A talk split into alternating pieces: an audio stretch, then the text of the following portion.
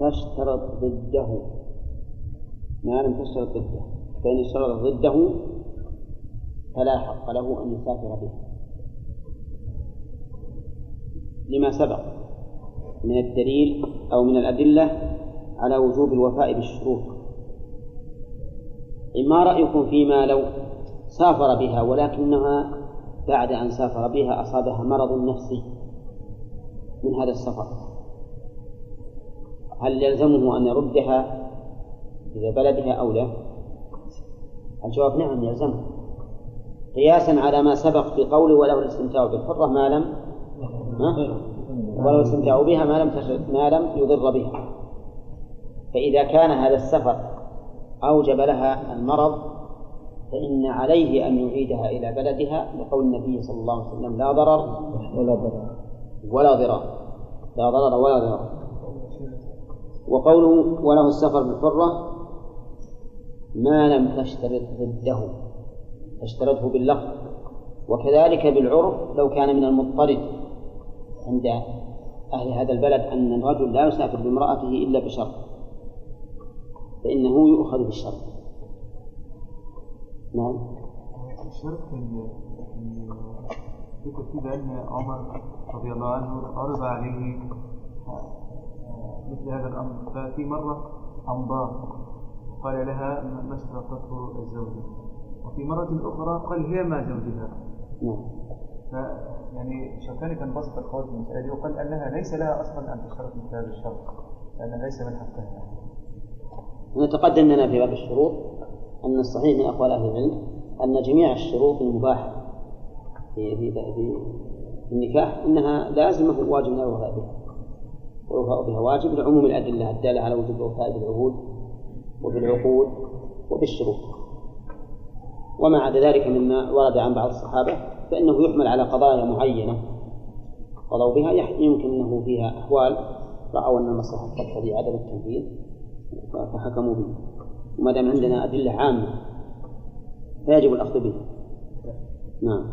قوله ولو ولو على تنور أو يشغل عن فرق الاستمتاع ولو على تنور وبارك من أظن تفسير التنور لأن النبي أحيانا الشيخ لغاية دلوقتي تحت أنك أنت لا تتصل ما فيها مسألة كيف يا شيخ ما في هذه مسائل تقريبا اي نعم إيه بس انما هم يريدون يفهمون يفهمون المعنى التنور معروف يعني ولو كانت ولو كانت تخبز تخبز نعم ما تقول خلينا نكمل خبزي؟ لا نعم. ظنيت يعود إلى غير إيه، لا يعود على الاستمتاع. أما ظهر القتب القتب فالقتب نوع من مما يرحل على البعير. مثل مثل الشداد اللي يكون على البعير يقول حتى في هذه الحال لو أراد أن يستمتع بها على بعير على ظهر قتب فلا حرج. أو أو أو قتب على الأرض أيضا. المهم يستمتع بها في كل حال ما, ما لم يضر بها. أو يصنعها الفرق طيب. نعم. أقول ويباشرها الضمير يعود الزوج الزوجة. نعم. ولا يعود على الأمة أيضا. نعم. لا الأمة زوجة معلوم. لكن لكن ما نخص بالأمة لأن قد يقول أو يتوهم متوهم نقوله ويجب السلم الأمة ليلا فقط ويباشرها أي الأمة. ولكن يباشرها أي الزوجة سواء أمها ولا حرة. قال ويحرم وطئها ويحرم لا يحرم ويحرم وطئها ويحرم وطئها في الحيض وفي الدبر أما وطئها في الحيض فهو بنص الكتاب العزيز. قال الله تعالى ويسألونك عن المحيض قل هو أذى تعتزلوا النساء في المحيض ولا تقربوهن حتى يطهرن. فلا يجوز للمرء أن يجامع زوجته وهي حائض. ولا يفعل ذلك إلا بعد أن تطهر وتطهر.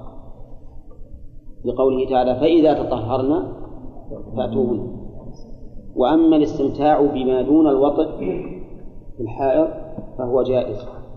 لقول النبي صلى الله عليه وسلم اصنعوا كل شيء إلا النكاح. ولكن ينبغي أن يأمرها بالاتزار. كما أمر النبي كما كان النبي عليه الصلاة والسلام يأمر عائشة أن تتزر فيباشرها وهي حائض وذلك لئلا يرى منها من الدم ما يكره ما يوجب التكره فيكره المرأة من أجله. وكذلك في الدبر يحرم الوطء يحرم الوطء للأحاديث الواردة في ذلك وهو مثل قوله عليه الصلاة والسلام إن الله لا يستحي من الحق لا تأتوا النساء في أعجازهن. وكذلك وردت أحاديث متعددة وإن كان في أسنادها ما يقال إلا أنها بمجموعها تصلح للاستدلال والحجة. وكذلك بالقياس على الحيض لأن الله علل تحريم وطء الحيض الوطء في الحيض بأنه أذى.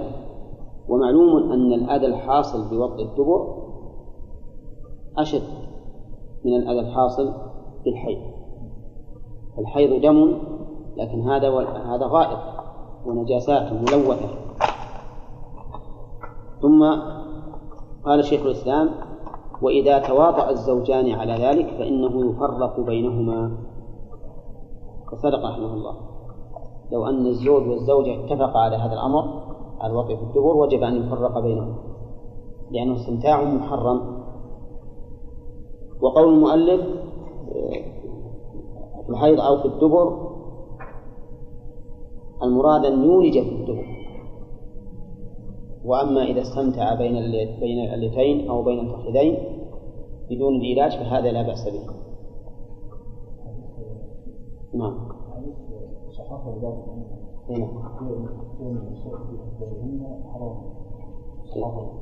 صححه بناء على كثرة شواهده. قال ما لم يضر بها أو نعم.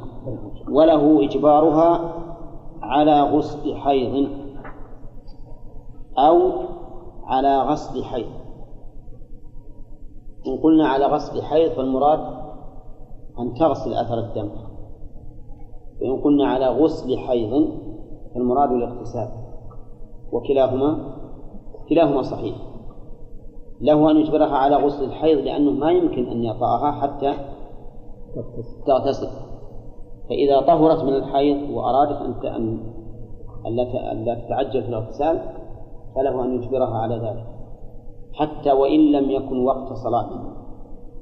لو فرض أنها طهرت بعد أن طلعت الشمس بنصف ساعة. باق على الظهر مدة. وأراد أن تغتسل لأجل أن يستمتع بها. فله أن يفعل وله أن يجبرها على هذا. ها؟ على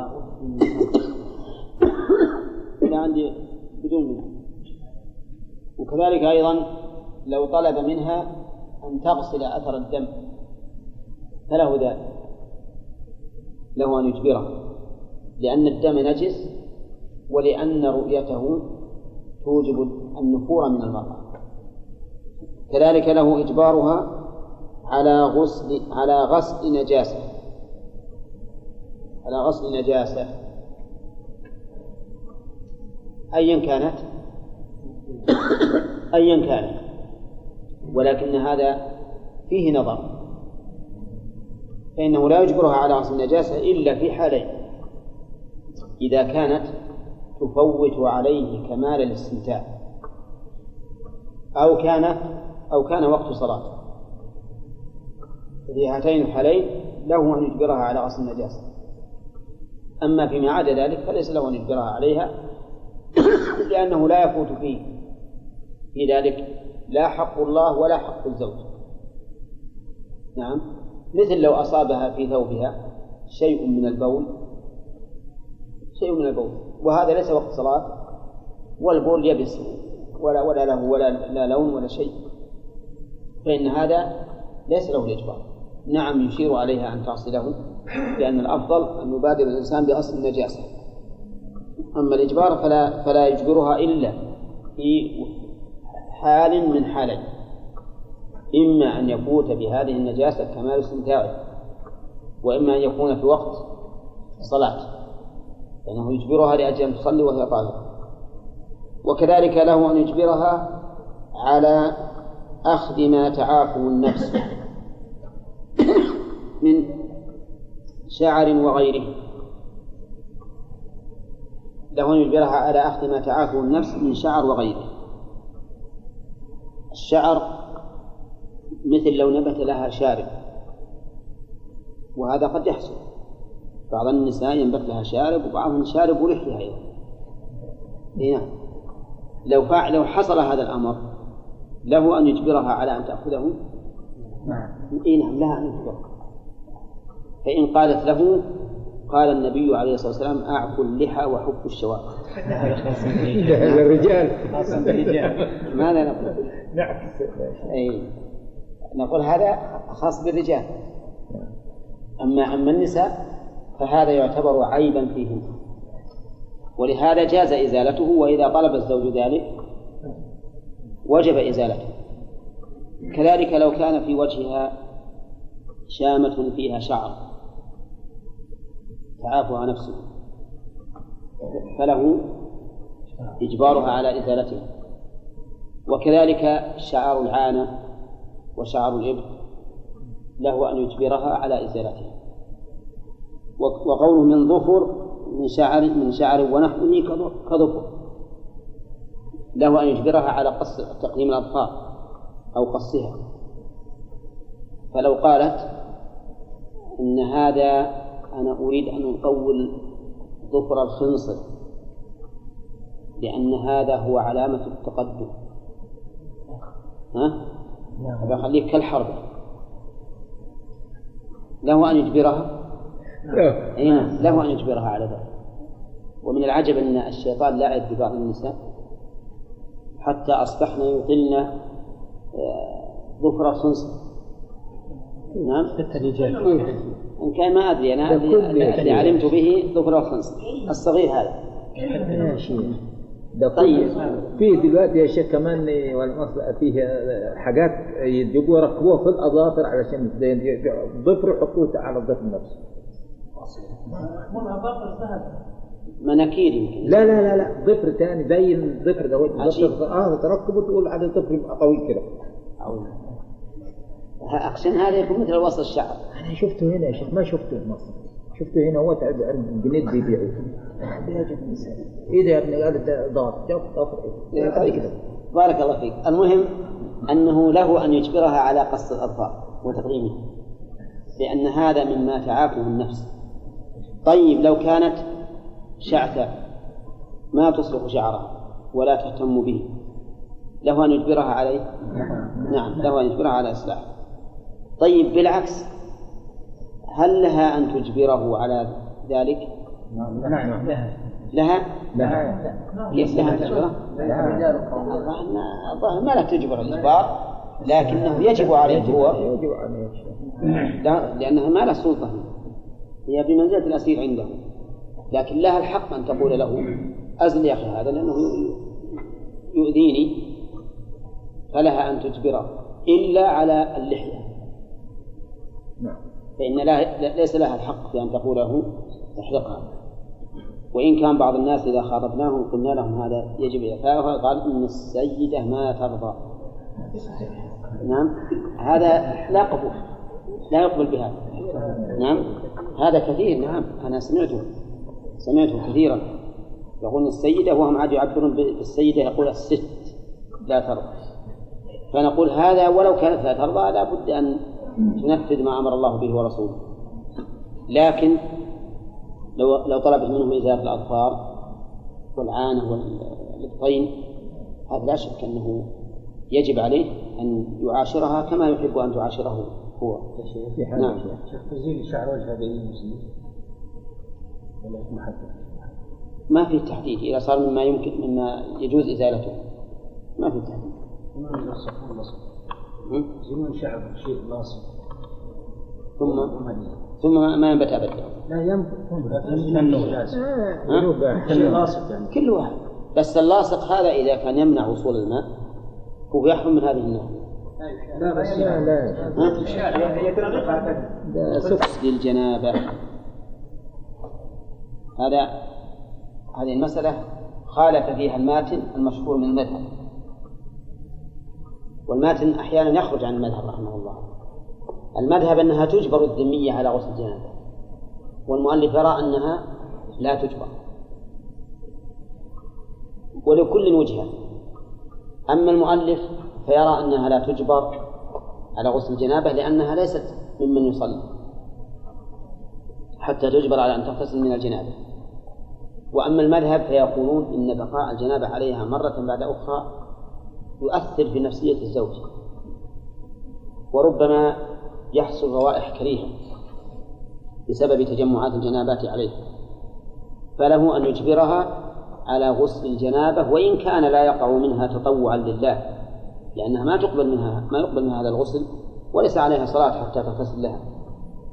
والصواب ما قاله ما عليه المذهب أن الذمية تجبر على غسل الجنابة لأن هذا شيء يتعلق بالاستمتاع. كما يتعلق بالصلاة والعبادة يتعلق أيضا بالاستمتاع.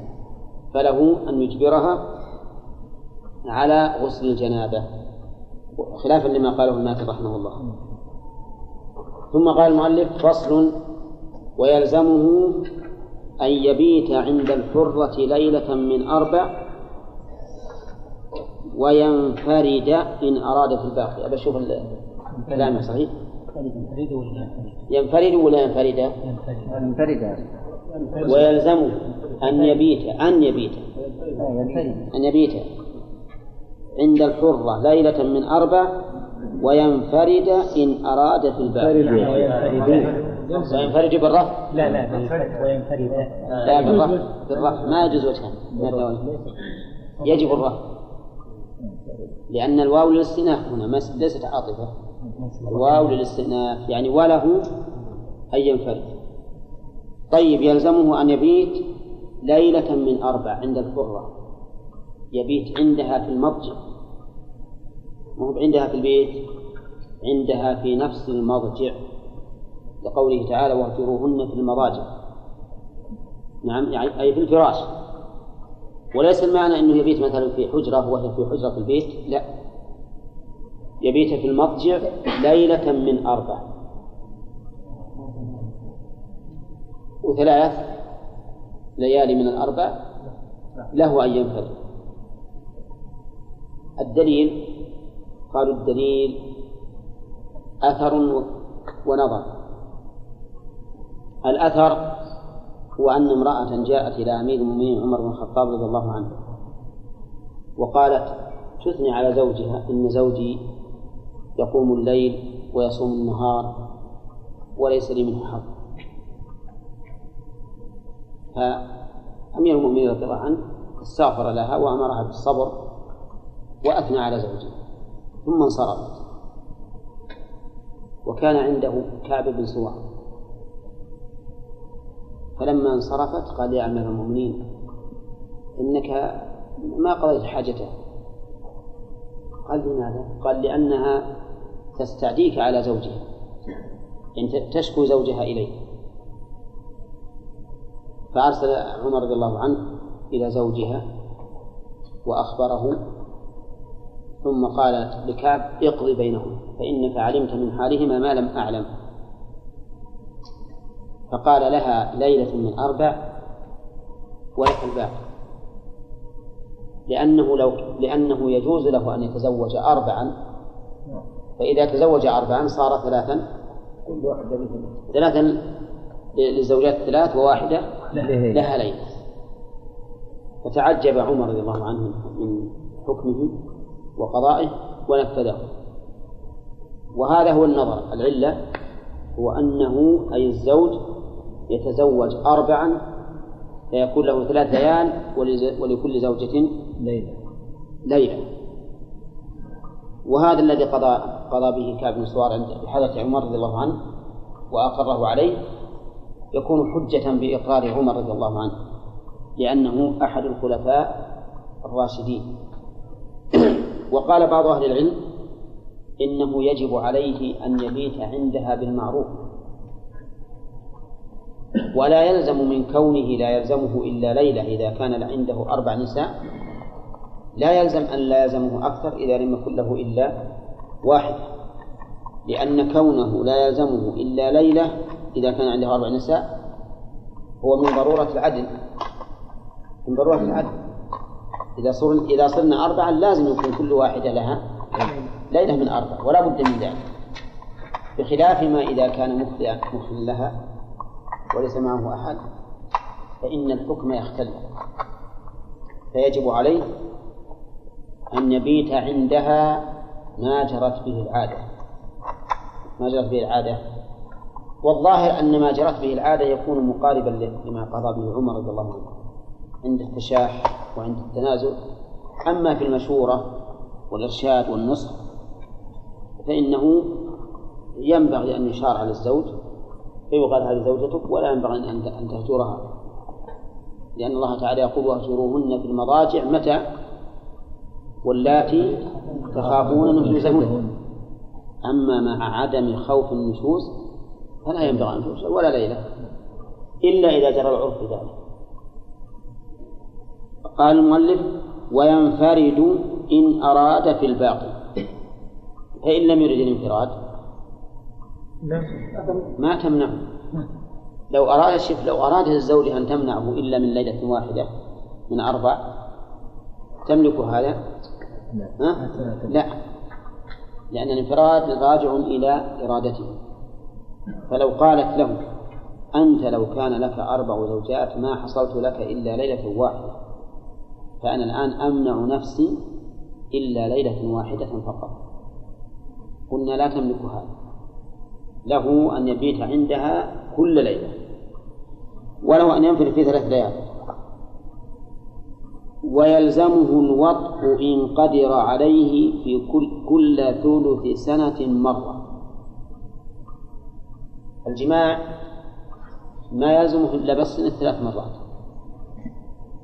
أولى كل ثلث سنة مرة فقط.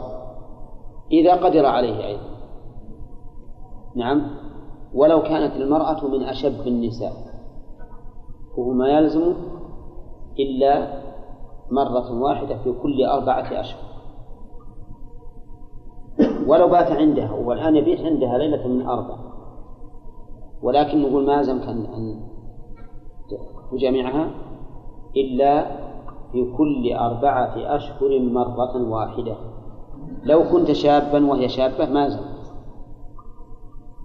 وقول المؤلف إن قدر مفهومه إن عجز فلا يلزم. لأن الله لا يكلف نفسا إلا وسعها. ولا إثم عليه في ذلك. ولكن يبقى النظر أنه إذا كان عاجزا عن الوطي فهناك صاحب حق. من؟ الزوجة ماذا نصنع؟ تقدم لنا أنه إذا كان عنينا فإنه يؤجل سنة وتفسخ النكاح. وإذا كان عجزه لمرض فالمذهب أنه لا فسخ له كما سبق. واختار الشيخ رحمه الله شيخ الإسلام أن لها الفسخ بعجزه عن الوطي وقال إن عجزه عن الوطي أولى بالفسخ من عجزه عن النفقة. أولى بالفسخ إذا عجز عن النفقة لها الفسخ ولا لا؟ لا الفسخ حتى على المذهب فإذا عجز عن الوطي فيقولون إنه لا فسخ له. ولكن الصحيح ما قاله الشيخ إن لها الفسخ إذا عجز. لأن كثيرا من النساء تريد العشرة مع الزوج وتريد الأولاد أكثر مما تريد من المال. أليس كذلك؟ نعم نعم. ولا يهمها المال عند هذه الأمور. فكون نقول إذا عجز عن النفقة إذا عجز عن النفقة فإن لها فسخ وإذا عجز عن الوطي فليس لها فسخ إلا إذا ثبتت عنته هذا فيه نظر.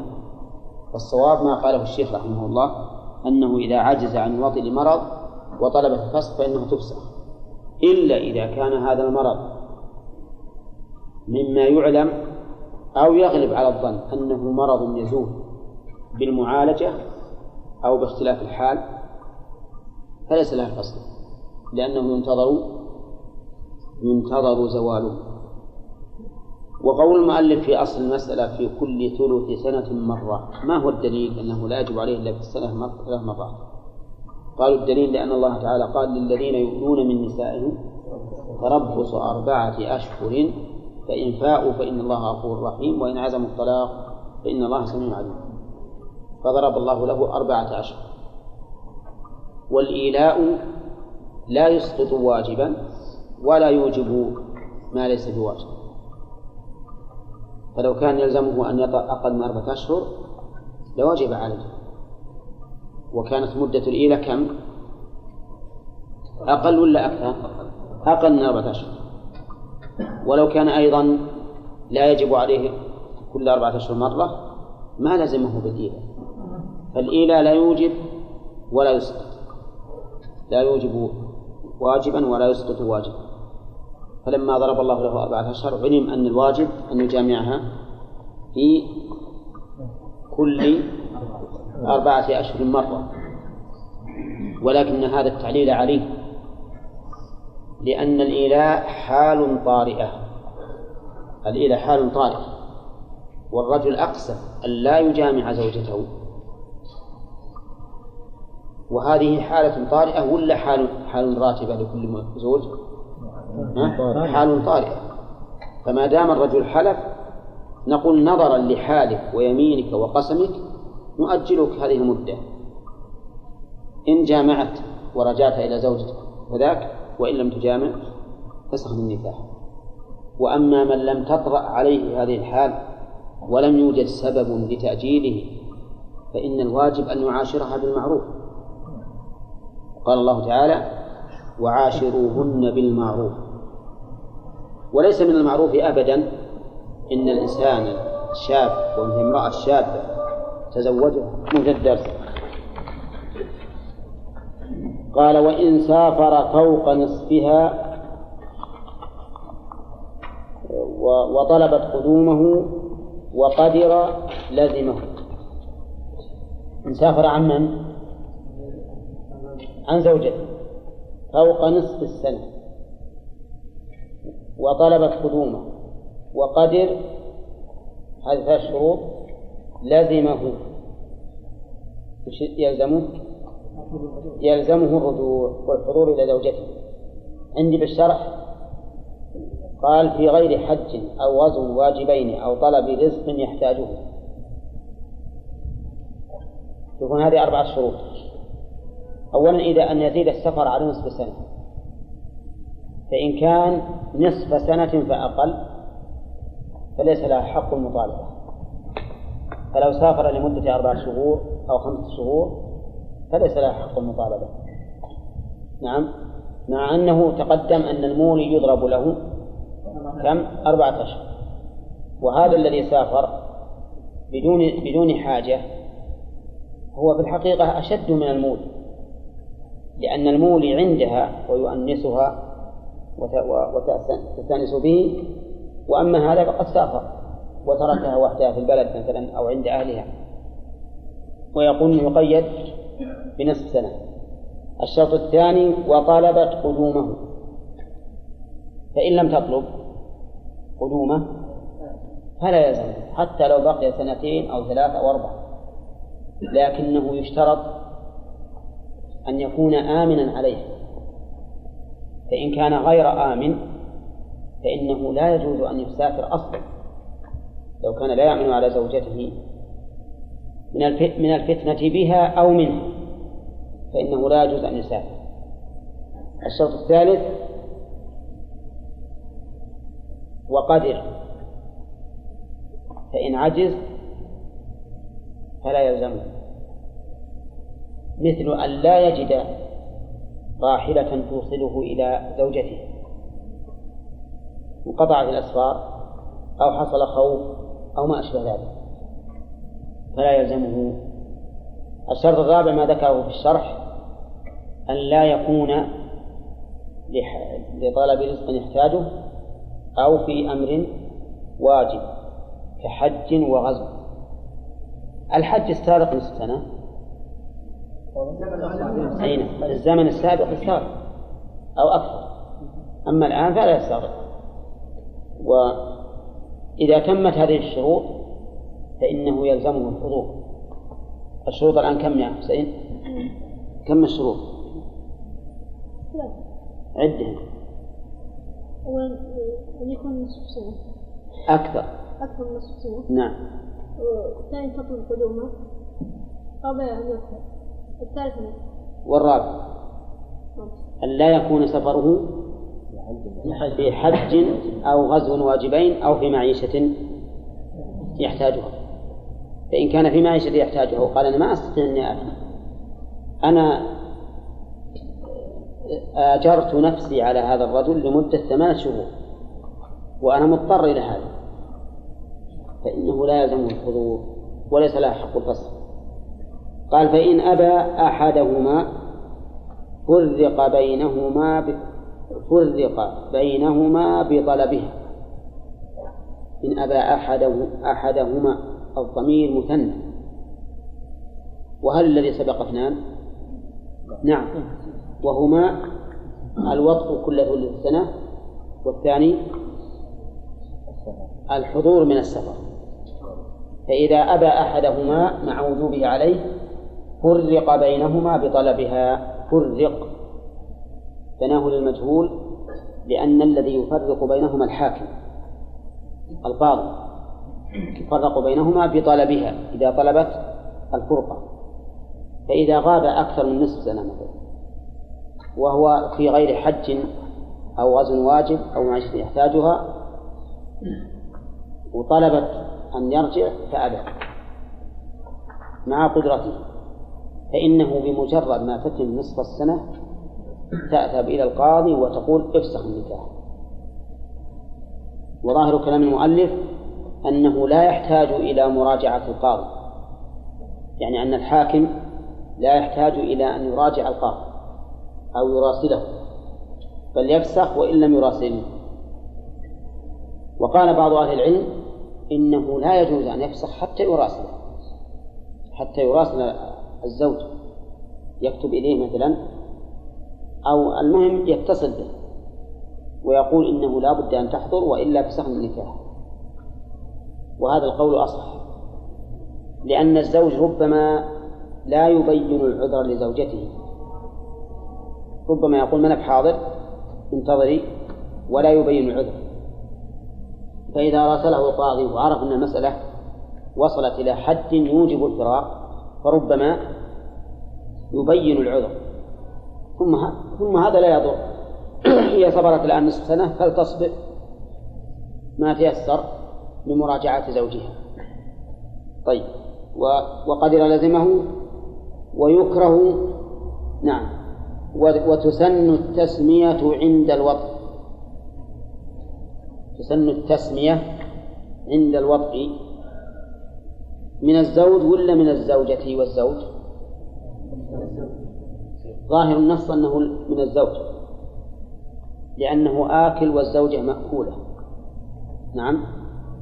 لقول النبي عليه الصلاة والسلام لو أن أحدكم إذا أراد أن يأتي أهله قال بسم الله اللهم جنبنا الشيطان وجنب الشيطان ما رزقتنا. قال لو أن أحدكم إذا أتى أهله ولم يقل قال وقالت فظاهره أن التسمية من الزوج. وقول النبي عليه الصلاة والسلام إنه إن قدر بينهما ولد لم لم يضره الشيطان أبدا. لا يشكل عليكم أنه ربما يكون الرجل هذا ملتزما بذلك بالتسمية عند كل جماع ويأتيه أولاد يضرهم الشيطان.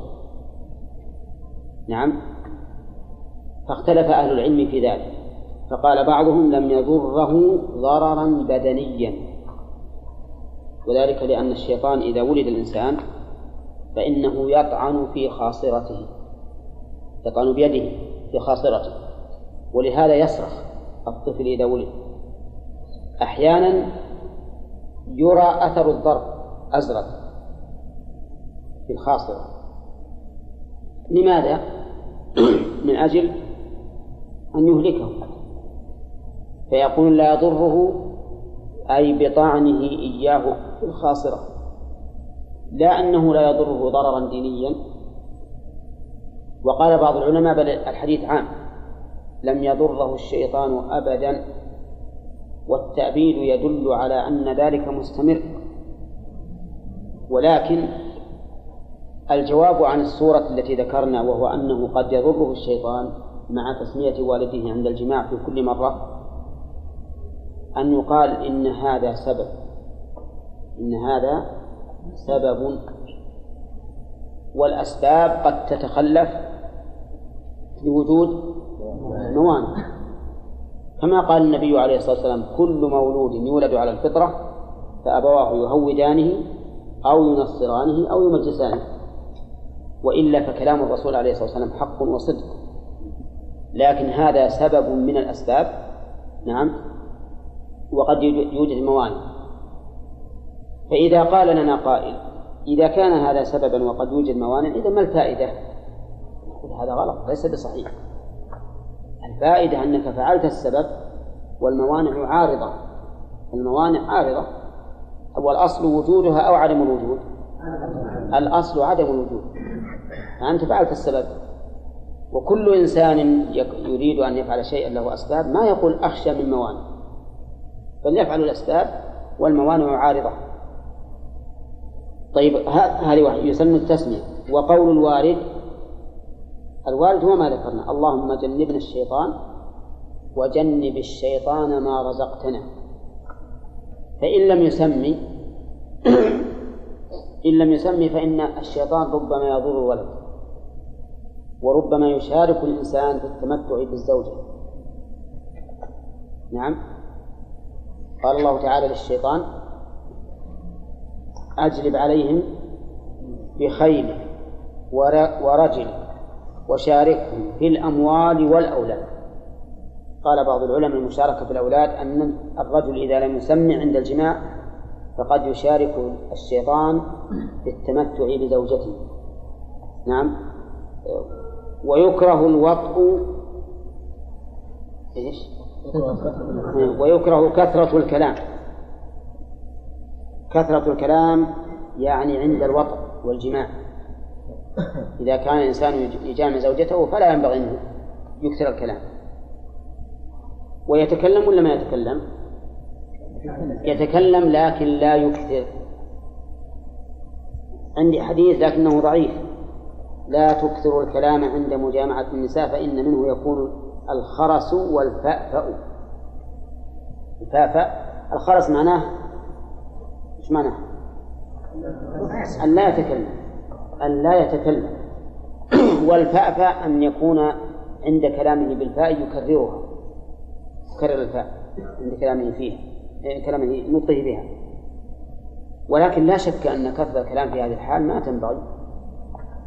لأن الإنسان كاشف فرجه وكذلك المرأة وقت السواليف والسباحين كما يقول العوام مو بالآن لكل مقام مقال. ثانيا ويكره أيضا النزع قبل فراغها. أن ينزع والنزع معناها أن ينهي الإنسان جماعة فيخرج ذكره من فرج امرأته. قبل فراغها هي من الشهوة أي قبل إنزالها. والفراغ من الشهوة يكون بالإنزال. فيكره أن ينزع قبل أن تنزل هي. وذلك لأنه يفوت عليها كمال اللذة ويحرمها من كمال الاستمتاع. وربما يحصل عليها ضرر بكون الماء متهيئ للخروج ثم لا يخرج إذا انقضى الجماع وأما الحديث الذي ذكره فهو أيضا ضعيف. لكنه من حيث النظر صحيح. أنه لا ينبغي فكما أنك أنت لا تحب أن تنزع قبل أن تنزل فكذلك هي ينبغي أن لا تعجلها. قال والوطء بمرأى أحد. هذه من أغرب ما يكون أن يقتصر فيها على الكراهة. يعني يكره أن الإنسان يجامع زوجته والناس يناظرون بمرأى أحد. وهذا تحته أمران. أحدهما أن يكون بحيث ترى عورتهما. فهذا لا شك أن الاقتصار على الكراهة غلط. لماذا؟ لوجوب ستر العورة فإذا كان بحيث يرى عورتهما أحد فلا شك أنه محرم وكلام المؤلف ليس بصحيح إطلاقا. أما إذا كان بحيث لا يراه لا, لا ترى العورة فإن الاقتصار على الكراهة أيضا فيه نظر. يعني مثلا لو كان ملتحفا معها بلحاء نعم صار يفعل به فترى الحركة. هذا في الحقيقة لا شك أنه إلى التحريم أقرب. لأنه لا يليق بالمسلم أن يتدنى إلى هذه الحال. نعم. وأيضا ربما يثير شهوة الناظر يثير شهوة الناظر ويحصل بذلك مفسدة ربما يثير شهوة الناظر ويكون هذا الناظر ممن لا يخاف الله عز وجل فيسطو على على المرأة بعد فراغ زوجها منها فالصحيح في هذه المسألة أنه يحرم الوطء بمرأة أحد. اللهم إلا إذا كان الرائي طفلا لا يدري فهذا لا لا بأس به. إذا كان طفل ما يدري ولا يتصور ما يفعل. أما إن كان يتصور ما يفعل فلا ينبغي أيضا أن يحصل الجماع بمشاهدته ولو كان طفلا. لأن الطفل قد يتحدث بما رأى عن عن غير قصد. أما فهمت. الطفل اللي بالمهد مثلا له أشهر هذا لا بأس ولو رأى. لأنه ما يدري عن هذا الشيء ولا يتصوره. لكن له ثلاث سنوات أربع سنوات يأتي الإنسان أهله عند هذا الطفل هذا لا ينبغي. لأن الطفل ربما في الصباح يتحدث يقول مثلا النبوة من على قدام الناس. صحيح ما عنده شيء ولا يفهم شيئا. فلهذا يكره أن يكون بوطء يكون وطئه بمرأى طفل وإن كان غير مميز إذا كان يتصور ويفهم ما رأى. طيب والتحدث به. التحدث به سبحان الله العظيم. يقول المؤلف إنه يكره التحدث بالجماع بجماع زوجته. وهذا أيضا فيه نظر ظاهر. والصواب أن التحدث به محرم. وقد ورد في الحديث عن الرسول عليه الصلاة والسلام إن من شر الناس منزلة الرجل يفضي إلى المرأة وتفضي إليه ثم يصبح يتحدث بما جرى بينهما. فهو من شر الناس منزله كيف يقول هذا؟ يقول مكروه. رجل إذا أصبح جلس مع أصحابه وأصدقائه قالوا من فعل بزوجته كذا وكذا وكذا. هذا ما يليق اطلاقا والغالب إن اللي يفعل هذا كما فضح زوجته هي تفضحه أيضا. وتقول عند النساء انها إنها فعل فيها كذا وفعل فيها كذا إلى آخره.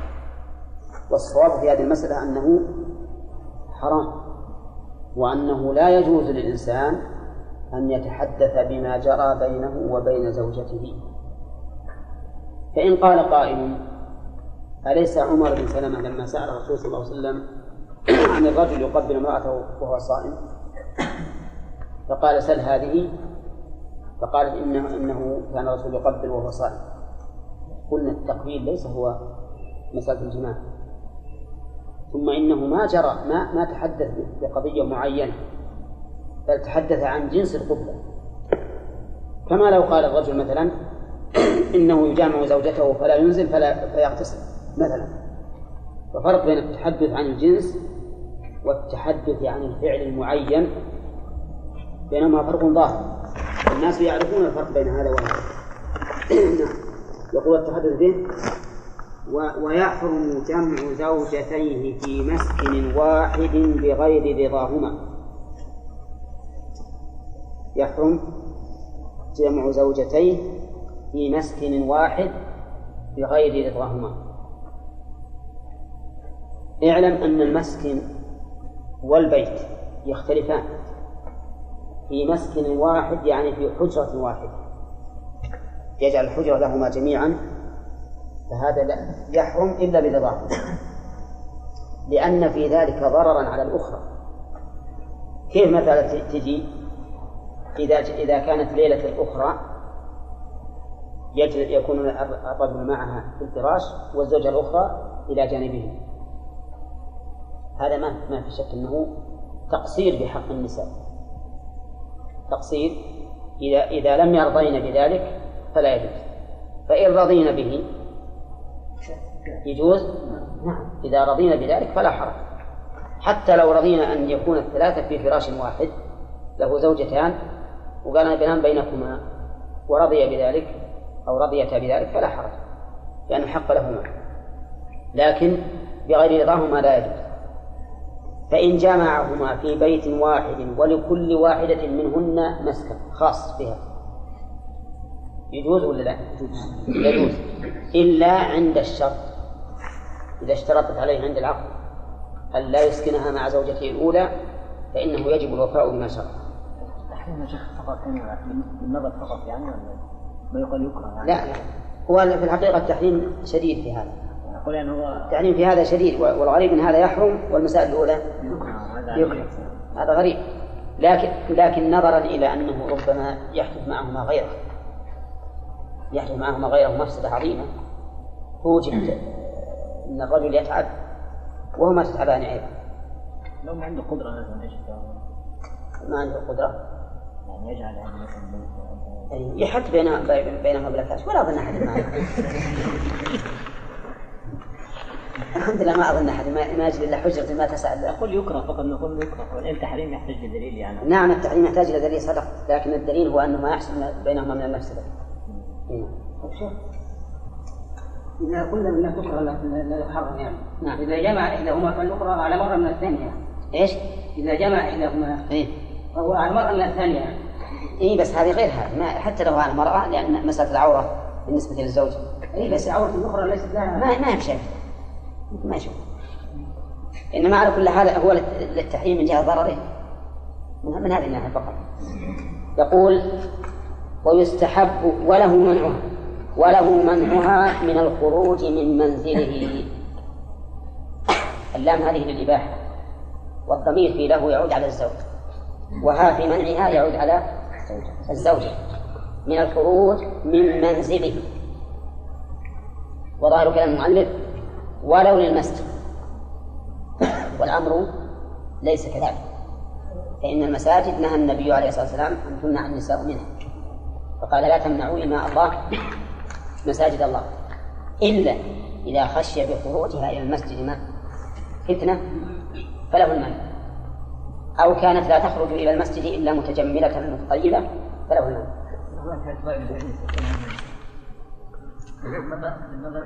وان نعم إيش القاعدة؟ ما ما في إيش؟ لا لا يلتزم من إذا لم تلتزم تمنع إيه. أيضا ظاهر كلامه أن له منعها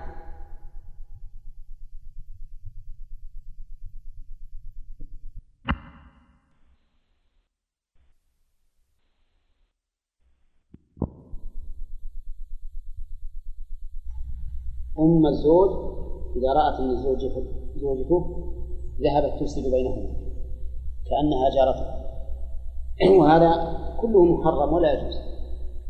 المهم أن الصحيح أنه ليس له أن يمنعها من زيارة أبويها إلا إذا خشي مفسدة. لماذا؟ لقوله تعالى وعاشروهن بالمعروف. وليس من المعروف أن تمنع الزوجة من زيارة أبويها أبدا هذا لو تقول لأدنى واحد من العامة هل هذا مقبول لديك ولا لا؟ ماذا يقول؟ لقال إنه غير مقبول فأين المعروف؟ لكن مع ذلك قال ويستحب إذنه أن تمرض محرمها وتشهد جنازته قال يستحب إذنه أي استئذانه أو إذنه. إذنه يعني أن يأذن. فإذن هذه مصدر أذن. يعني يستحب أن يأذن لها في أن تمرض محرمها وتشهد جنازته. إيش معنى تمرض محرمها؟ يعني إذا كان محرمها مريضا يحتاج إلى تمريض والمريض تعرفون أنه يحتاج إلى من يقوم بعنايته. ولها محرم كعم وخال وابن أخ وابن أخت وابن وأب. كل هؤلاء من محارمها فإنه ينبغي أن يأذن لها في تمريضه. وهذا صحيح أنه يستحب. أما عيادتهم عيادتهم فالصحيح أنه يجب أن يأذن لها.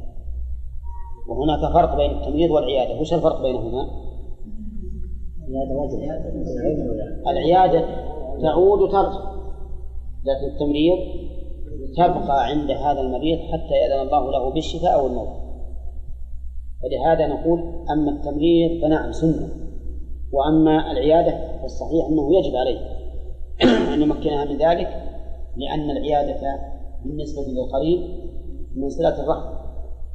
وليس من المعروف عند الناس أن تمنعها من أن تعود أقاربها إلى ملك وقوله وتشهد جنازته هذا فيه نظر لأن شهود المرأة للجنازة كيف يكون؟ إن أراد أن تشهد الصلاة عليها وتتبعها فهذا حكم؟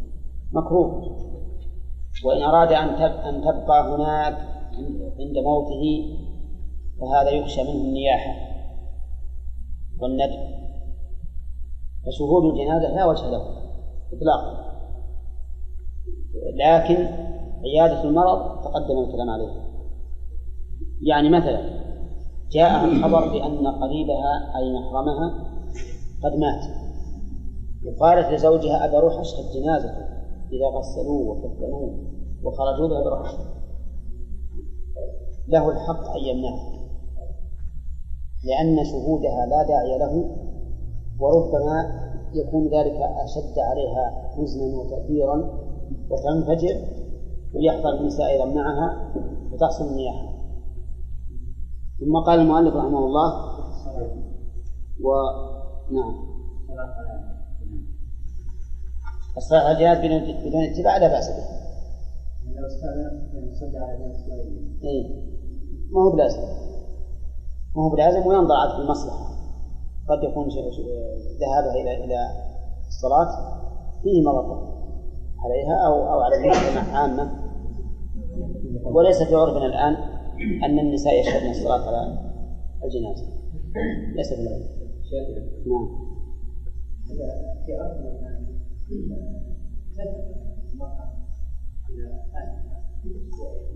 نعم.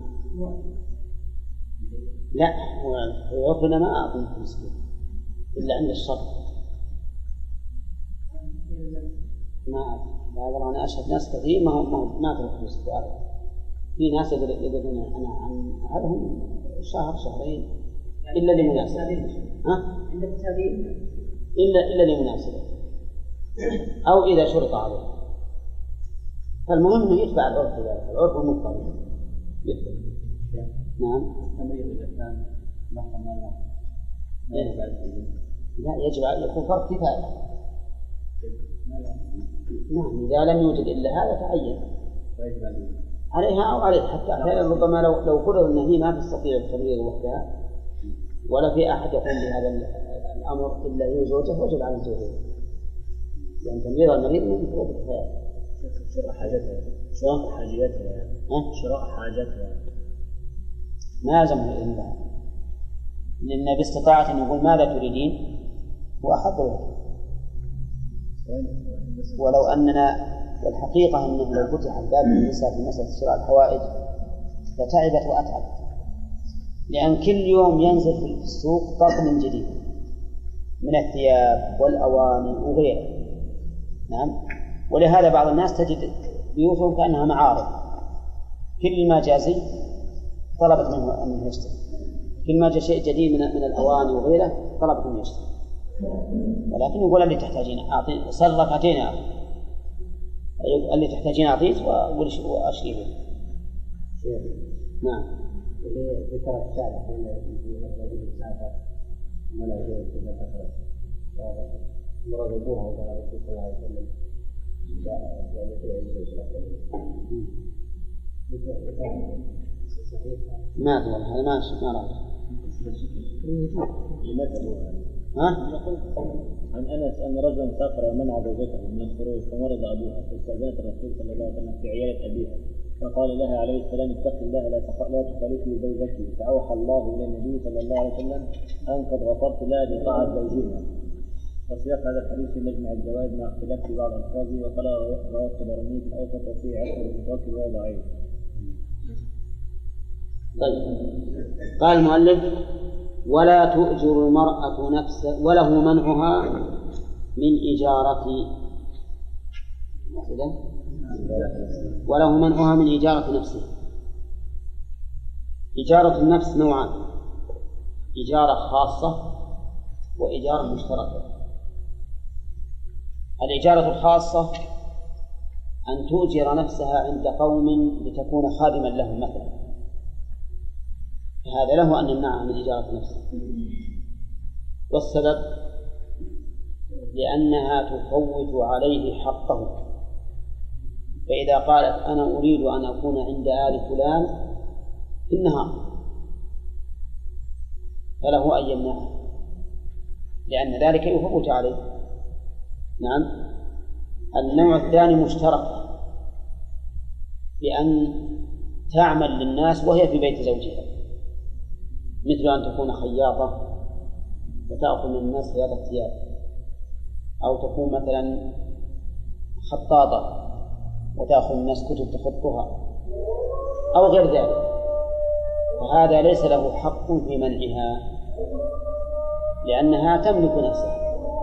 وهذا يمنعه من الاستمتاع بها ولا لا؟ ما يمنعه. لكن إن رأى أنه سيشغله سيشغلها عن حوائجه ومتعته فله أن يمنعها وإلا في الأصل عدم المنع. ولهذا قال المؤلف من إجارة نفسها إجارة نفسها. ما قال من أن تعمل بالإجارة قال من إجارة نفسها. قال ومن إرضاع ولدها من غيره إلا لضرورته يعني له أن يمنعه من إرضاع ولده من غيره إلا إذا اضطر الولد. وكيف ضرورة الولد؟ ها؟ ألا يقبل ثدي غيرها. ما يقبل إلا ثدي أمه فإنه يجب عليه أن يمكنها من ذلك. وقوله ولدها من غيره علم منه أنه ليس له منعها من إرضاع ولدها منه وهو كذلك. إلا إذا كان في الأم مرض يخشى على الولد منه. نعم. أن يساوي عليه الضمير يعود على من؟ الزوج. على الزوج. عليه أن يساوي بين زوجاته في القسم.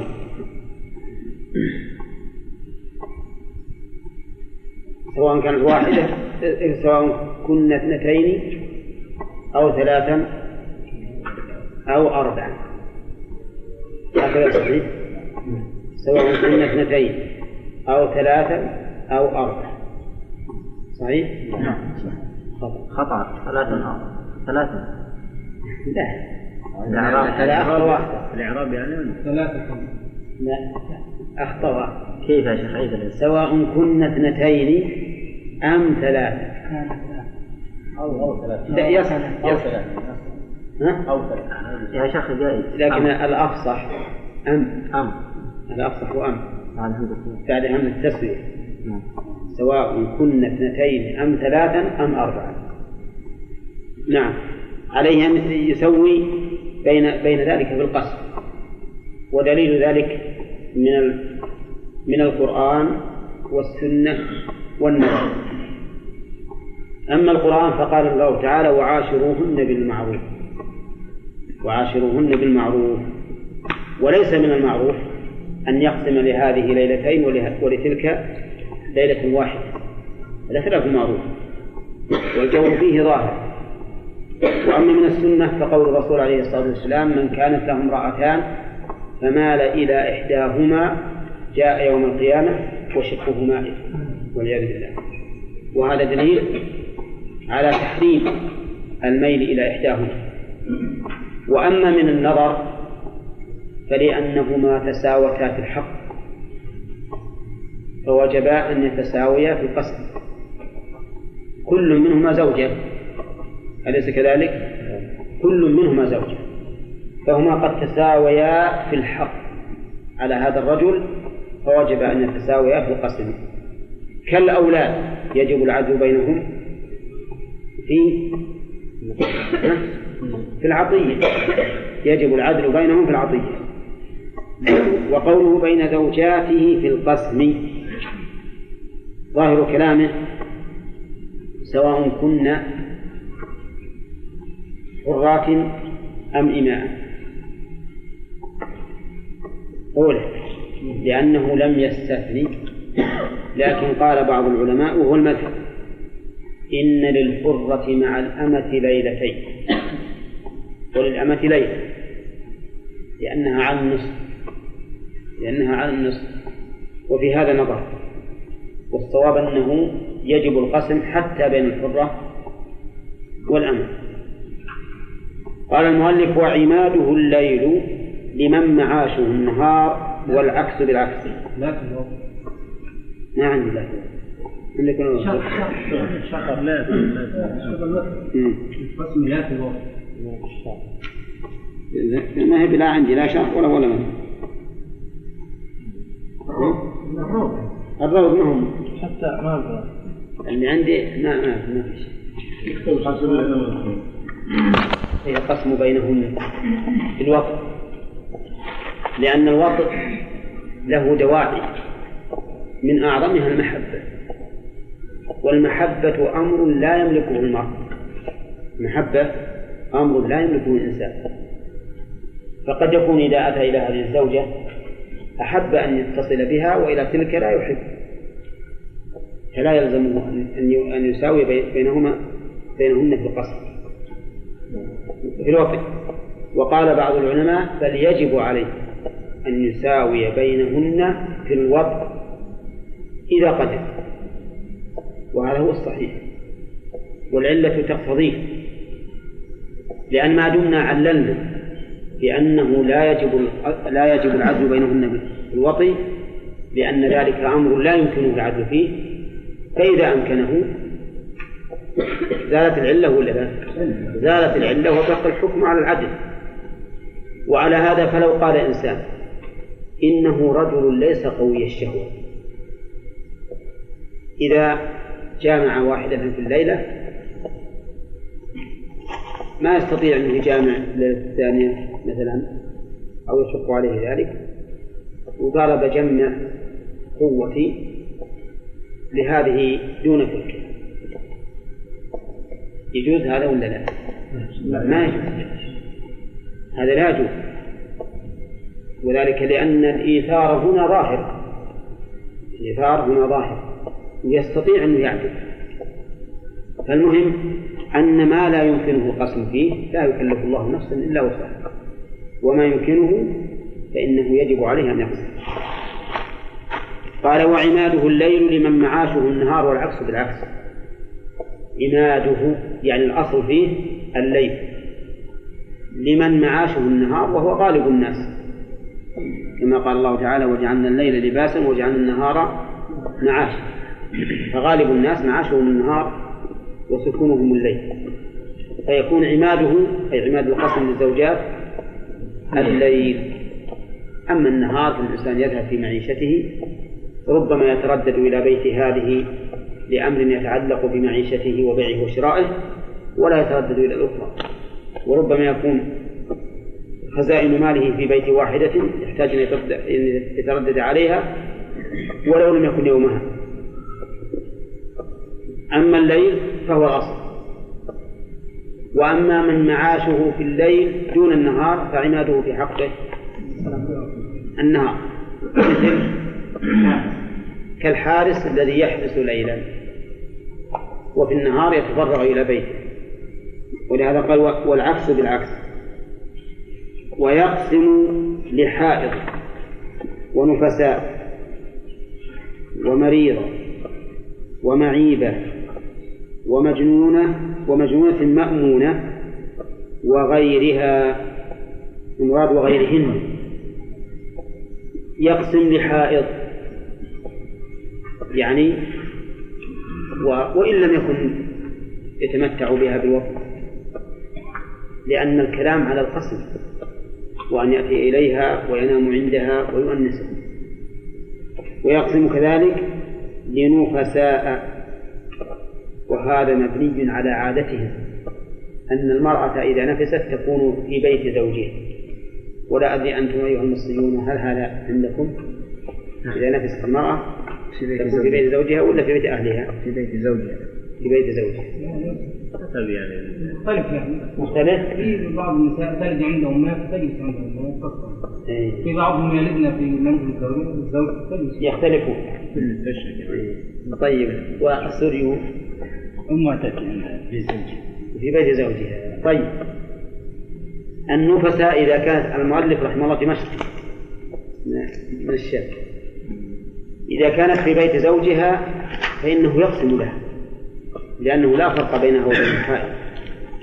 الحاجة إلى الأنس والانبساط وأن لا يكون أثرة عليه. أما إذا كانت تكون في أهل بيتها كما هو المتبع عندنا هنا في السعودية. فإنه جرت العادة أنها لا أنها لا لا تريد القصد يعني لا تلزمه بالقصد ولا تطالبه بالقضاء عما فات. نعم. وعلى هذا فيقال في هذه المسألة يرجع فيها إلى أي شيء؟ إلى العرف. فما جرت العرف بأن المرأة تطالب بحقها في القسم فإنه يجب عليه أن يفعل. كذلك يقسم لمريضة.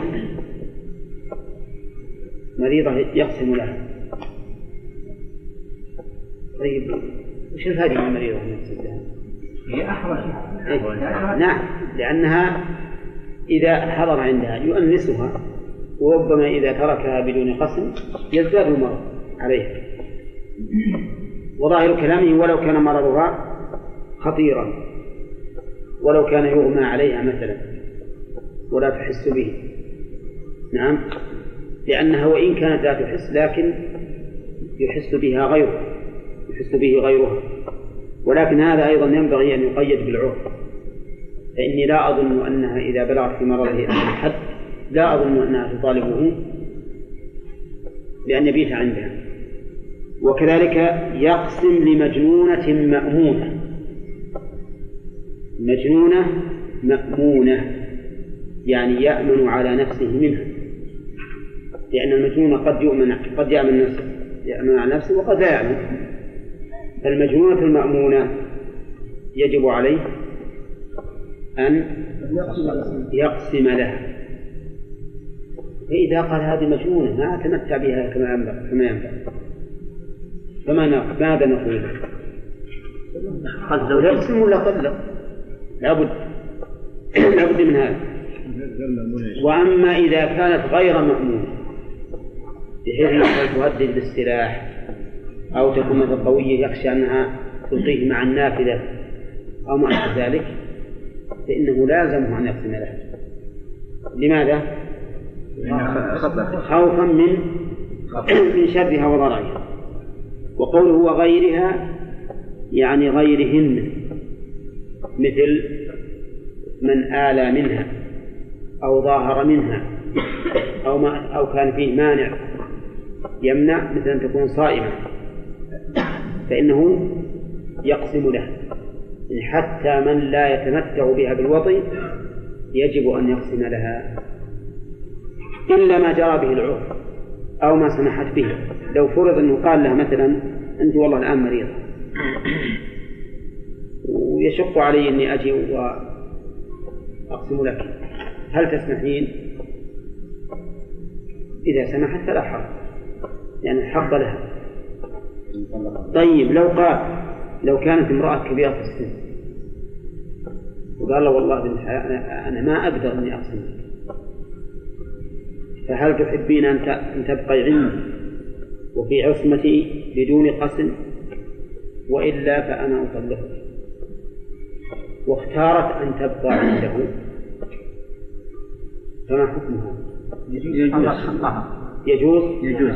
طيب إذا قال قائل هي إنما اختارت هذا على سبيل الإكراه خوفا من الطلاق. ما يجوز له؟ ما يجوز له لا يقسم له وهو كبير عن إيش؟ لا يجوز أن لا يقسم له عشان لأنها كبير لأنها هو يعني والله كبيرة وهو تزوج امرأة شابة وله بحاجة من الولد هذا يعني اي نعم هو يقول كيف؟ يقول هي ترضين بهالنقص هو آثم لو لو خيرها بذلك. إذا أنت تخالف هذا يعني تخالف الإخوان يجوز يجوز. نقول يجوز لأن هذا إكراه لحقه هو. الحق صحيح لها لكن في مسألة الفراق الحق لمن؟ له هو. فيقول إذا كان تلتزم تبقى عند أولادها وفي بيتها كذلك ما تحب أنا ما, ما أريد أن أعلق ذمتي شيئا. أطلقها وأستريح.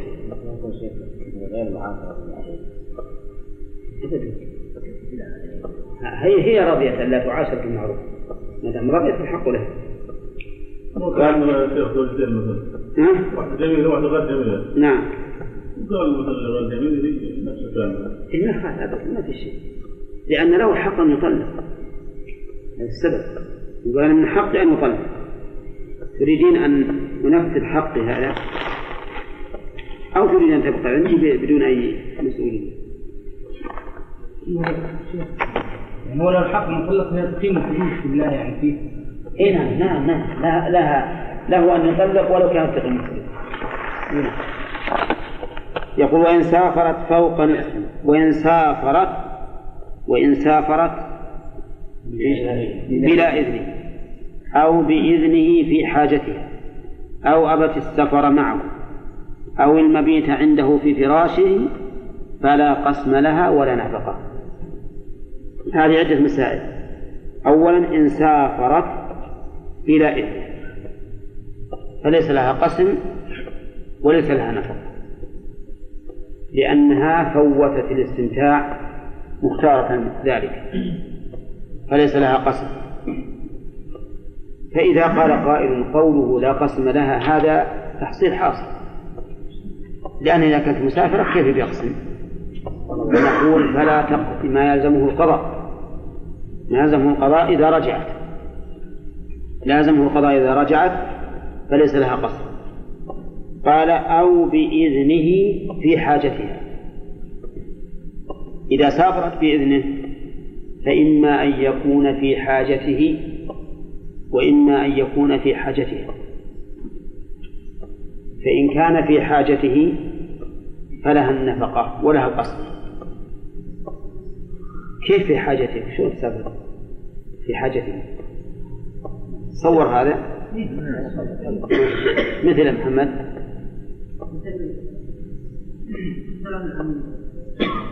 تزور مثلا أقاربه أقاربهم ها. أبوه يبغى أنت وكيت عن تزورون أبوي إيه تريد أن تتبرع إليه أو تتقرب إليه بزيارته على كل حال هذا مثال صالح لكنه مو هو مو هو. ثياب يا شيخ علاجها يا شيخ ها؟ يستمتع بها لا لا هذا بحاجتها أول. كان تمرض تمرض أبيه أو أباه أمه. أمه. نعم أو أباه. أمه. خلط لكن أمه أحسن. إذا خلط زوجه فأرسلت الشيء له مثلا لا أنا مثل ما قال أخ الشاب مثلا له أم في المستشفى في بلد آخر. نعم. وسافرت بإذنه الحاجة لمن؟ له هو. هو ما ما يلزمه هذا. ففي هذه الحال نقول لها النفقة لأن ذلك لحاجته وجزاه الله خيرا التي تروح. المسألة الثانية إذا سافرت بإذنه لحاجتها قالت له مثلا إني أريد أن أزور أقاربي أو ما أشبه ذلك. فأذن له يقول المؤلف إنه ليس لها قسم وليس لها نفقة أما ليس لها قسم فلا شك أنه ليس لها قسم لأنها اختارت ذلك. بماذا؟ بسفرها. وأما أنه لا قسم لها فليس في ففيه نظر. لأن المرأة لم تمنع زوجها من نفسها إلا بعد أن أذن والحق له. فإذا أذن والحق له فإن حقها لا يسقط فلها أن تطالبه بالنفقة.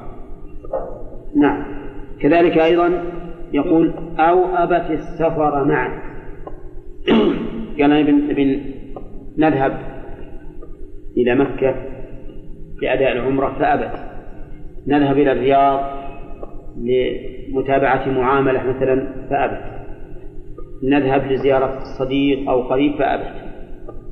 نقول ليس لها قسم ولا نفقة إلا إن كان قد اشترطت عند العقد أن لا يسافر بها.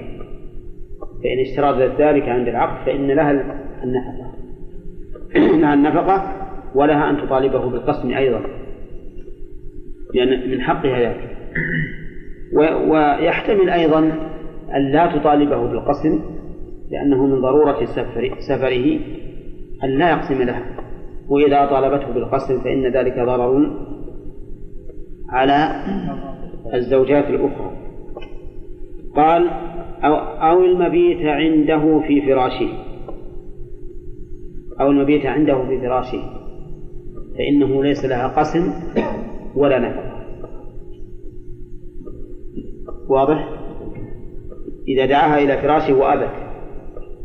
قال والله أنا عندي عيال وبأكون أكون عندهم.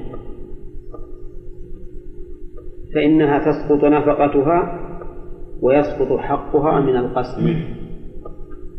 لأنها منعت زوجها من حق يلزمها فسقط حقها. فلا قسم لها ولا نفقة. طيب في هذه الحال المبيت عنده في فراشه له أن يعاملها معاملة أخرى. أشد من هذا. وهو أن يعظها ويهجرها ويضربها لقوله تعالى واللاتي تخافون نشوزهن فعظوهن واهجروهن في المضاجع واضربوهن. مقصود النفقة المعيشة. إي نعم. امتنعت من هذا يمنع عنها المعيشة اليوم إي. نعم. قال ومن وهبت نف ومن وهبت قسمها وعندي قسمتها. قسمها لضرتها بإذنه أو له فجعله لأخرى جاز. ها؟ أي نعم. إذا وهبت مرأة قسمها لضرتها. لا لا قسمتها ما لضرتها بإذنه. فلا حرج. يجوز هذا. فتقول هل تأذن لي أن أقسم أن أجعل قسمي لفلان لفلانة؟ فإذا قال نعم وافق ما في مانع. وإن أبى فله ذلك. نعم إن أبى فله ذلك. لأن الإنسان لا يجبر على قبول هبة فهي تقول لا أريد فهو يقول لا أريد هذه الهبة. نعم. أو وهبته له. قالت وهبت يومي لك. يعني تتصرف فيه كما شئت. فجعله هو لإحدى زوجاته. يجوز ولا لا؟ طيب الفرق بين الصورتين أنه في الصورة الأولى هي التي عينت المرأة. قالت وهبت زو... قسمي لفلانة. كما فعلت عائشة رضي الله عنها سودة وهبت قسمها لعائشة. أما الصورة الثانية فتهب القسم للزوج والزوج هو الذي يعين من شاء. الزوج هو الذي يعين من شاء. فإن قال قائل لماذا لا تقولون إذا وهبت قسمها للزوج سقط حقها وبقي حق الزوجات فمثلا إذا كانت هي الرابعة؟ ووهبت نفسها قسمها للزوج. كم يجب عليها القسم؟ في كل ليلة؟ في كل في ثلاث ليال ولا في أربع؟ في ثلاث. لأنه ليس له أن يختص به إحدى الزوجات الباقيات. إذا خص به إحدى الزوجات الباقيات معناه أنه مال مال إليها. فنقول إذا وهبت قسمها للزوج فالذي ينبغي أن يسقط حقها وكأن الزوج ليس له إلا الثلاث الباقيات. وبهذا يكون العدل العدل بين الزوج وبقية الزوجات. إلا أن يخيرهن هو. فيقول هل تخترن أن نسقط حقها ويكون القسم بينكن أيها الثلاث؟ أو أو تخترن أن أن نضرب قرعة. فمن خرجت لها القرعة فيوم تلك لها. فإذا اخترنا ذلك فلا حرج. وعلى هذا فنقول إذا اخترنا القرعة فلا حرج. وإلا فإن المتوجه أنها إذا وهبت قسمها له سقط حقها وبقي القسم بين الموجودات الباقيات. أما المؤلف فيرى أنها إذا وهبت قسمها له إيش؟ له له يضعه حيث شاء. يضعه حيث شاء. الشيخ اشترط شيخ اشترط إيش؟ قال التي وهبت يومها قال لا أقبله لا أقبله إلا أن إلا لفلان. إذا قالت نعم هو لفلانة فقد اختارت فيه الزوجة التي وهبت اختارت عينت هذا ميل شيخ. قال المؤلف فإن رجعت قسم لها مستقبلا. رجعت قسم لها مستقبلا. وش معنى رجعت؟ يعني بعد أن وهبت القسم له أو لزوجة أخرى فإنها لها أن ترجع. ويقسم لها في المستقبل ولا يقضي ما مضى. وهذا فائدة قوله مستقبلا. يعني فلا يقضي ما مضى. لماذا؟ أليست الهبة؟ تلزم بالقبض؟ بلى. بلى. لكنهم قالوا هنا ما حصل القبض لأن الأيام تتجدد يوما بعد يوم. ولهذا قلنا إنها إنه يقسم لها مستقبلا ولا يرجع. ما يعود بأثر الرجع كما يقولون. لأن الذي فات قد قبض والهبة قبل بعد قبضها لا, لا رجوع فيها. أما ما يستقبل فإنه لم يأتي بعد فلها أن أن ترجع فيه. وهذا الذي قاله المؤلف أو هذا التعليل لما قاله المؤلف صحيح. لكن ينبغي أن يكون هذا مشروطا بما إذا لم يكن هناك صلح. فإن كان هناك صلح فينبغي أن لا تملك الرجوع. لقوله تعالى وإن امرأة خافت من بعدها نشوزا أو إعراضا فلا جناح عليهما أن يصلحا بينهما صلحا والصلح لازم. الصلح لازم كما جاء في الحديث الصلح جائز من المسلمين. كيف الصلح؟ يعني هي شعرت من هذا الرجل بأنه سيطلقها وخافت. فقالت له أنا بتفق معك على أن أجعل يومي لفلان وتبقيني في حبالك. نعم. فوافق على هذا الصلح الآن صارت المسألة معاقدة. معاقدة صلح فإذا كانت معاقدة فإنه يجب أن تبقى وأن تلزم وإلا فلا فائدة من الصلح. وهذا الذي اختاره ابن القيم رحمه الله. بأنه لها أن ترجع ما لم يكن ما لم يكن صلحا. فإن كان صلحا فليس لها الحق أن ترجع. لأن الصلح لازم جائز. كيف نقول تلعب تلعب به؟ اليوم هذا بصالح وغدا تقول هذا حقي وبعدين تقول بصالح وبعدين تقول هذا حقي. هذا تلاعب.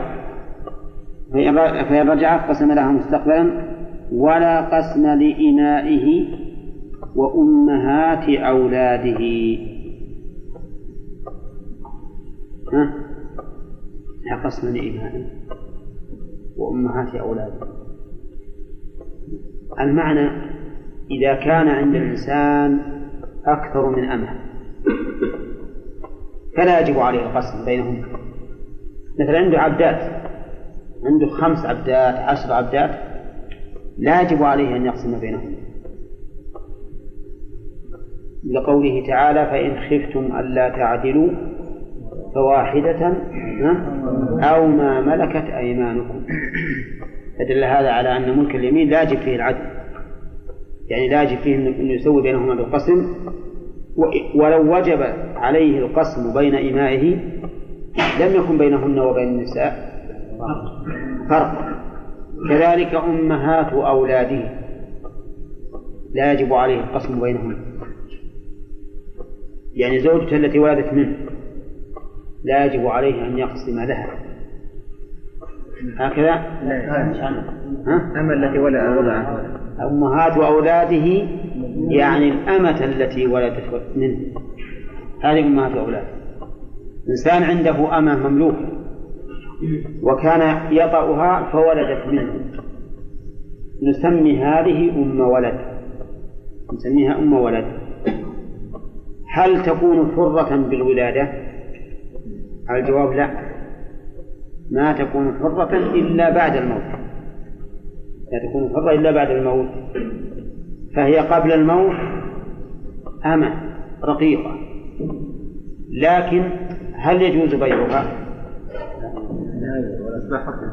في عهد الرسول عليه الصلاة والسلام وعهد أبي بكر وصدرا من خلافة عمر كانت أمهات الأولاد يباعن يباعن لأنهن إلى الآن ما انتقل ملكهن ما انتقل ملكهن ولا تحررت فله أن يبيعها وله أن يرهنها لكن لما رأى عمر أن الناس توسعوا في هذا الأمر وصاروا يبيعونهن ويأخذون أطفالهم فتنفجع الأم بذلك.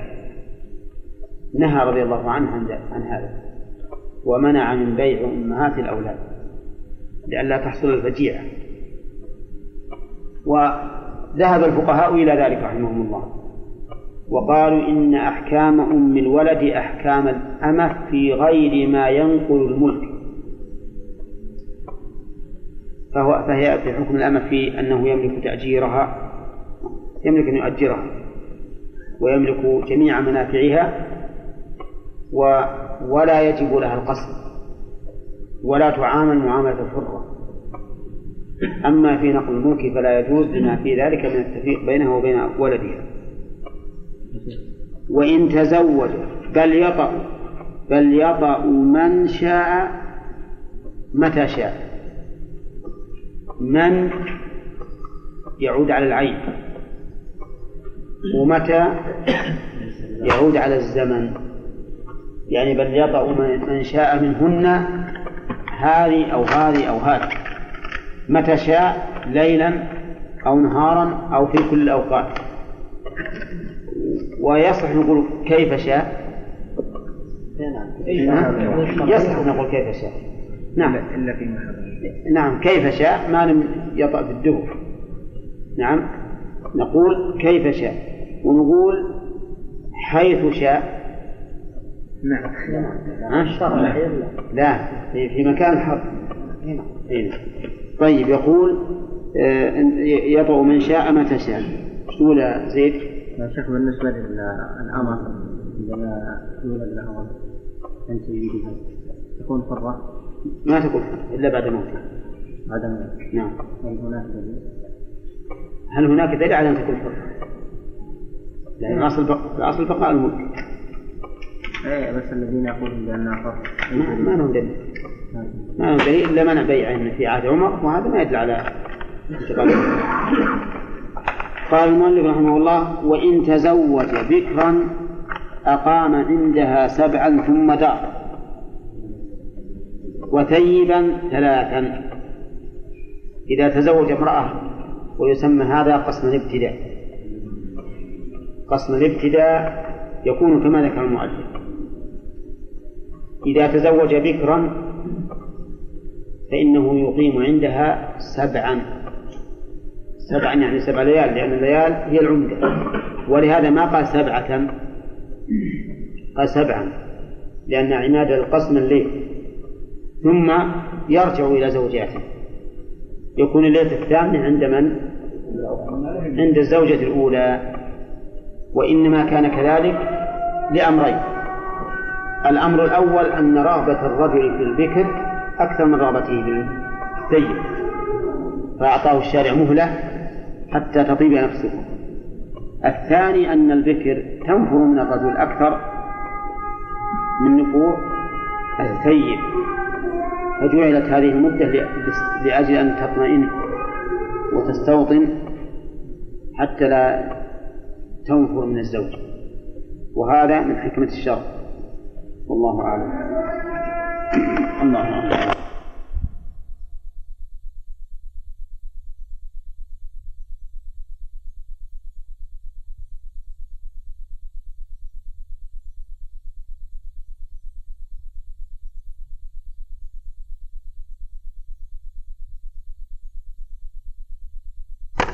عندها سبعا ثم دار. دار على النساء بدون أن يسبع لهن. إذا تزوج بكرا أقام عندها سبعا بدون أن يجعل للثانية مثله. الدليل حديث أنس بن مالك رضي الله عنه من السنة إذا تزوج البكر عند على الثيب أقام عندها سبعا ثم قصر. أما التعليل فلأن النفس تتعلق بالذكر أكثر مما تتعلق بالثيب ولأن البكر توحش من الزوج الجديد أكثر من الثيب فمن أجل مراعاة رغبة الرجل ومن أجل إزالة الوحشة عن المرأة صارت البكر سبعة أيام. لا بأس تعرف غير له يمكن لا. ولأنها قد ألفت الرجال فلا تحتاج إلى زيادة عدد الأيام لإناثها ولهذا جعل الشارع لها ثلاثة أيام. ثلاثة أيام. ولهذا قال وثيبا ثلاثة. وإن أحبت يعني الثيب سبعا فعل وقضى مثلهن للبواقي إن أحبت يكمل سبعة أيام فعل. ولكن يقضي مثلهن للبواقي يعني إذا أحبت السبع يلغى قسمه. ويثبت للبواقي سبعا. وذلك لأنه لما طلبت الزيادة لغى, لغى حقها من الإيثار. هي أوثرت بالأول بثلاثة أيام. فلما طلبت الزيادة وأعطيت ما طلبت يلغى الإيثار ويقسم للبواقي سبعا سبعا. لأن أم سلمة رضي الله عنها لما مكث عندها النبي صلى الله عليه وسلم ثلاثة أيام وأراد أن يقسم لنسائه قال لها إنه ليس بك هوان على أهلك.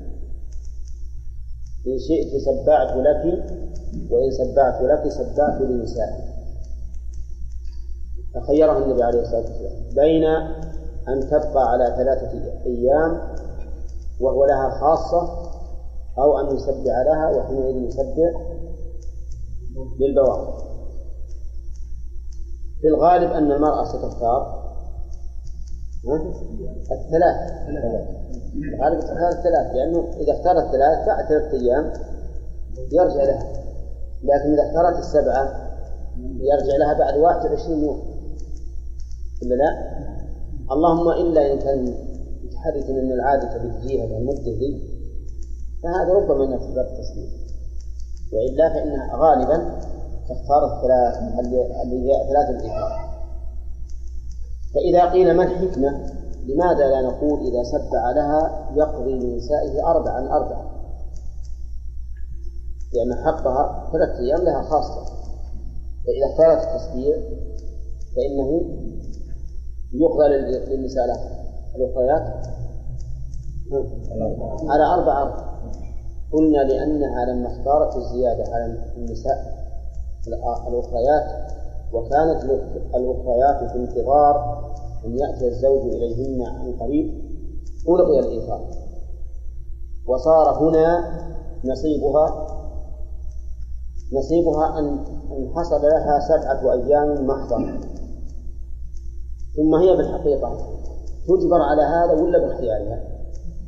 باختيارها إذا فرض ما عليه فرض ما عليه في هذه المسألة نعم. البواقي الأربعة تكون سبعة ولا؟ إذا تم سبعة لها نعم. يصير كل واحدة أربعة. نعم. ويكون كل واحدة أربعة متتابعة ولا يكون أربع أربع أربعة ثم يرجع يعني ما ما يكون كل أربعة من سبع. أربع سبعة إذا سبع لها قضى لكل واحدة سبعة أيام. يعني يقضي أن كل هذا؟ الأسبوع متتابع إي متتابعة نعم سبع أيام وسبع أيام. الفترة على من؟ على على الزواج المكنون إيه ما ما ما, يضر. وأيضا نبي يبدأ باللي وقف عليها الدور قبل الزواج. الجديد